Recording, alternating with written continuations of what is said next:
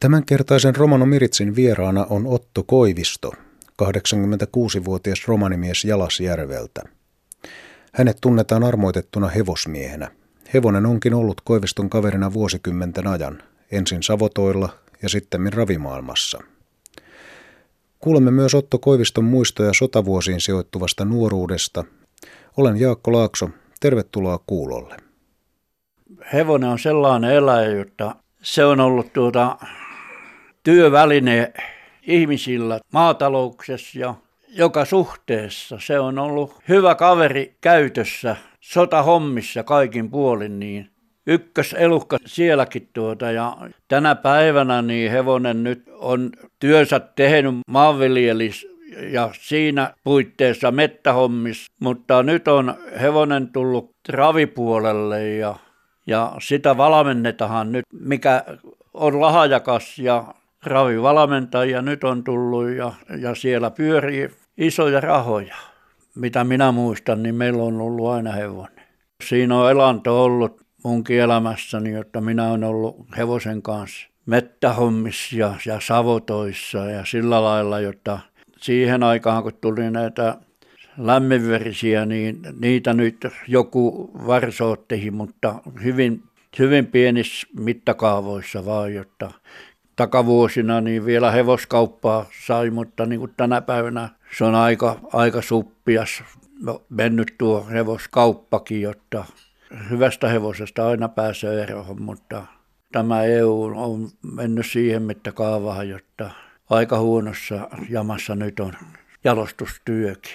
Minkälainen rooli teidän lapsuuden kodissanne hevosilla oli? Olivatko jo isänne tai isoisänne hevosten kanssa tekemisissä ja oliko teillä lapsuuden kodissa hevosia? Kyllä on ollut ja, ja tuota, silloin hevonen oli, ei ollut traktoria eikä mitään, niin sehän oli etusijas tuota, tehtiin hevosella kaikki kylvöt ja, ja työt. Se on ollut ensimmäinen ehto on ollut hevonen tuota, työtouhuus ihmisillä. Mitenkäs ajettiinko kilpaa sitten siihen aikaan lainkaan? No kyllä niitä oli aina kilpa-ajojakin oli ja sillä lailla niin kuin talven aikanakin niin jääravia oli ja, ja sitten tuota kesän aikana niin kuin tuota, suorilla ajettiin pitäjissä ja niillä omat paikat oli, mihin ne, sitten ajoivat kilpaa niin kuin pitäjissäkin. Niin kuin täällä Jalasjärvelläkin, niin se oli tuo kivistönoikoinen, niin siinä pidettiin kilparjoja. Olen siinäkin kyllä tuota ajanut kilpaa hevosilla teillä on aikuisiellä ollut tämä hevosurheilu on ollut tärkeää. Milloin ryhdyitte ajamaan raveissa? Siinä 50, 50-luvulla ja 60-luvun taitteessa silloin ei ollut vielä mitään ajokorttia eikä mitään, jotta silloin ajettiin vain karvalakki päässä. Siitä se on homma muuttunut sitten vähitellen aina vain ammattimaisemmaksi ja säännöt ovat tarkentuneet ja näin. Kyllä, nyt on kaikki varusteet ja kaikki tuota, mennyt eteenpäin, jotta silloin ei ollut mitään varusteita muuta. Jokainen tuota katsoo parhaaksensa, mikä oli hyväksi ja niin poispäin. Mutta nyt on kaikki, kaikki tullut niin, jotta varusteet, jotta niilläkin jo mennään paljon eteenpäin tuota, vauhrijaossa ja sillä lailla. Ja onhan se fiksua katsoa, kun on hevonen hyvin varustettu ja hyvin puettu ja samoin niin kuin mieskin. Eteenpäin on menty siinä mielessä. Mitkä ovat sellaisia merkittävimpiä tai mielenpainuvimpia huippukohtia sieltä?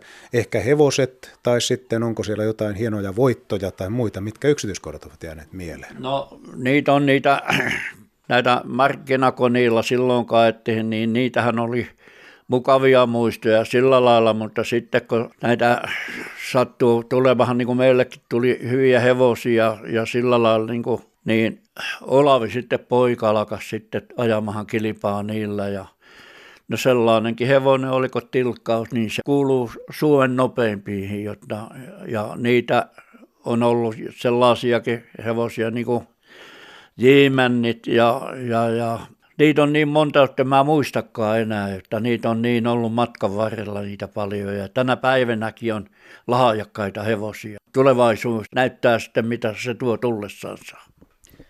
Teillä perhepiirissä tosiaan tämä hevosurheilu jatkuu edelleen. Poikanne Olavi on tunnettu ajaja ja sitten myöskin pojanpoikanne Ville Joo, on kyllä. hommissa mukana. Kyllä se näyttää olevan, jotta elukasta tykätään ja sillä lailla, jotta meillä on aina ollut hevonen ja, ja sitä on kunnioitettu ja annettu hyvä hoito ja kun on joskus sittenkin urheilu ja, ja sillä lailla, niin se on mukava katsoa sitten, kun reenaa omaa hevosta ja sillä lailla, että kuinka, minkämoisia tuloksiin pääsee, jotta sehän on mielenkiintoinen homma.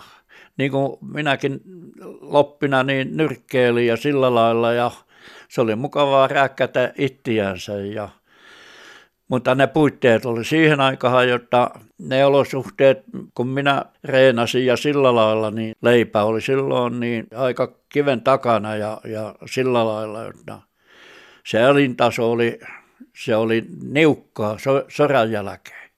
Ja töitä tehtiin, joka kynnelle kykeni. Eli urheilu oli sitten siinä sivussa, ei, ei nyt niin pääasiana. Ei, näin on. Te olette syntynyt 1930-luvun alkupuolella ja olette kotoisin täältä Jalasjärveltä. Minkälainen tämä Jalasjärvi oli teidän lapsuudessanne ja nuoruudessanne asuinpaikkana?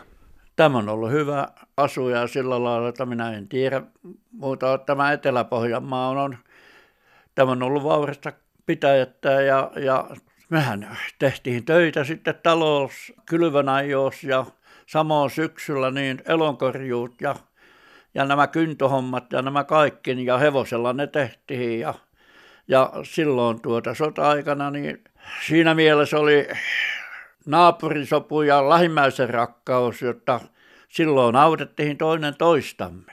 Miehet oli so, sotahommissa, sivukylissä ei ollut sähköjä eikä vesiä tullut eikä, eikä mennyt, jotta ne oli ne työtouhut, niin oli raskaita, kella lehemiä oli muutaman kanttura, niin kantaa vetet ja kaikin puolin. Niin... Asuiko täällä paljon romaneita tässä Jalasjärven alueella teidän lapsuudessanne?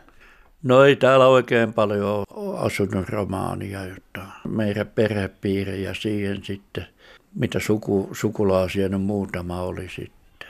No miten pääväestö kohteli teitä, miten siellä suhtauduttiin romaneihin No mulla ei ole ainakaan mitään tuota voittimista, että kun lähtökohdat on ollut sellaiset heti kotona, jotta olla rehellinen ja, ja sillä lailla, jotta tottahan ne on ollut aina romaania, niin onhan se katsottu, mutta siinä mielessä, että mulla ei ole mitään ollut tuota ongelmia olla tuota valtaväestön kanssa, jotta minä olen tehnyt töitä ja valtaväestö on ottanut mun niin kuin ihmisenä vastaan.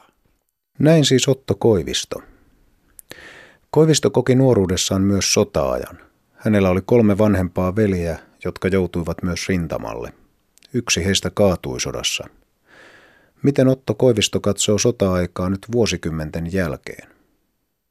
No kyllä se sota oli sellainen, että kyllä se jälkeensä jätti ja sillä lailla, että köyhyyttä oli ja, ja vaatetta ei ollut ja kovat oli pakkaaset ja jotta kurjuutta ja nälkää näki ja, ja sillä lailla, mutta sellainen yhteenkuuluva suuri henki oli ja minäkin Ylivallinkylässä kun asuttiin ja siellä oli kämppä tuota, niin kolme kilometriä oli kouluhun ja ei ollut vaurattuja teitä eikä mitään ja tuulia tuiskutti, niin kyllä pieni koululainen siellä taaperti, niin kyllä se oli rankkaa hommaa, mutta ihminen kestää aika lailla niissäkin olosuhteissa niin. Kaikista vain selvittiin. Muistuu lapsuus sellainen syvällisesti mieleenpainuva muisto. Joulun aikana, kun kolme veljestä oli soras, niin äitee siinä tuota leipoo joulu leipää ja, ja pullaa ja sillä lailla. Ja se antoi mulle taikinanpalan sinne toiseen päähän pöytää, niin se alkas laulamahan korin kynttilät lämpöisin liekin, teitä unhoita en milloinkaan. Ja kyynel tuli äitin poskipäälle ja mä kattoon äitiä silmiin, niin mä kysyin, että mitä sä itket, niin – Sanoo, kolme poikaa on tuolla ja eikä pääse tuota joulupöytään, jotta ja sillä lailla niin se jäi niin ehtimättömästi mieleen tuota, ne muistot. Ja monissa korissa oli sama, sama homma, jotta kyllä se sota oli sellainen, että kyllä ne muistuu aina ne ja niin kuin meilläkin tuota uskovaa ne äitejä oli, jotta rukoili paljon ja kylässä oli tuota silloin tällöin kokouksia ja kokoonnuttiin sinne rukoilemahan ja meillä oli silloin Kyösti Kallio presidenttinä, niin sekin sanoi, että rukoilkaa Suomen ja, ja sodan puolesta ja, ja Jumala on rukouksia kuuleva Jumala ja, ja me selvittiin siitä sorastakin, vaikka menetyksiä oli. Mitä Suomi isänmaana teille merkitsee? Se merkitsee mulle, se on mun juureton isänmaassa ja Suomen maassa. Tämä on hyvä, hyvä paikka Suomi asua ja, ja täällä, on, täällä on Jumala siunannut tuota niin, Suomen kansaa ja ihmiset ymmärtäisi vain kiittää kaikesta jokaista päivästä. Te olette vuosikymmenet tietysti täällä eteläpohjalaisena nähnyt tätä eteläpohjalaisten elämää ja sitten eteläpohjalaisten romanien elämää. Millä mielin te katsotte omaa heimoanne ja mitä toivotte sille tulevaisuudessa? Tänä päivänä niin kyllä menee hienosti ja ei ole puutetta mistä, jotta kyllä yhteiskunta on mennyt eteenpäin ja nyt kaikilla on omat huoneet ja kaikin puolin, jotta silloin sota-aikana, mihin minäkin olen lapsuuteni viettänyt, niin silloin ei ollut sellaiset puitteita, ne oli hyvin ankeet puitteet, mutta lähimmäisen rakkaus oli paljon enempi silloin. Sitä pitäisi olla tuota enempi lähimmäisen rakkautta ja ennen kaikkea, jotta vanhuksista pidetään huolta ja lapset kanssa myös, jotta lapset saa koulusivistyksen ja, ja niitä kasvatetaan rehellisyyteen. Näin siis Otto Koivisto. Koivisto tunnetaan myös erinomaisena laulajana. Kysyin haastattelun lopuksi häneltä, mitä musiikki merkitsee hänelle. No musiikki on mun oikein sydämen asia, että se on, se on mun ensimmäinen, jotta minä tuon sillä musiikilla surut ja ilot ja siihen liittyvät kaikki, mitä, niin musiikki antaa mulle kaiken. Minkälainen on hyvä laulu? Se, johon sanoma on selvä ja tulkitsija on siellä sisällä, sen, sen sanoman sisällä. Muuten ei ole, vaikka olisi kuinka hyvä laulaja, jos ei se ole siellä sisällä, musiikin sisällä, niin se pitää olla sellainen, jota se uppuaa lähimmäiseen. Vie taivaaseen, luo Jeesukseni rakkaan,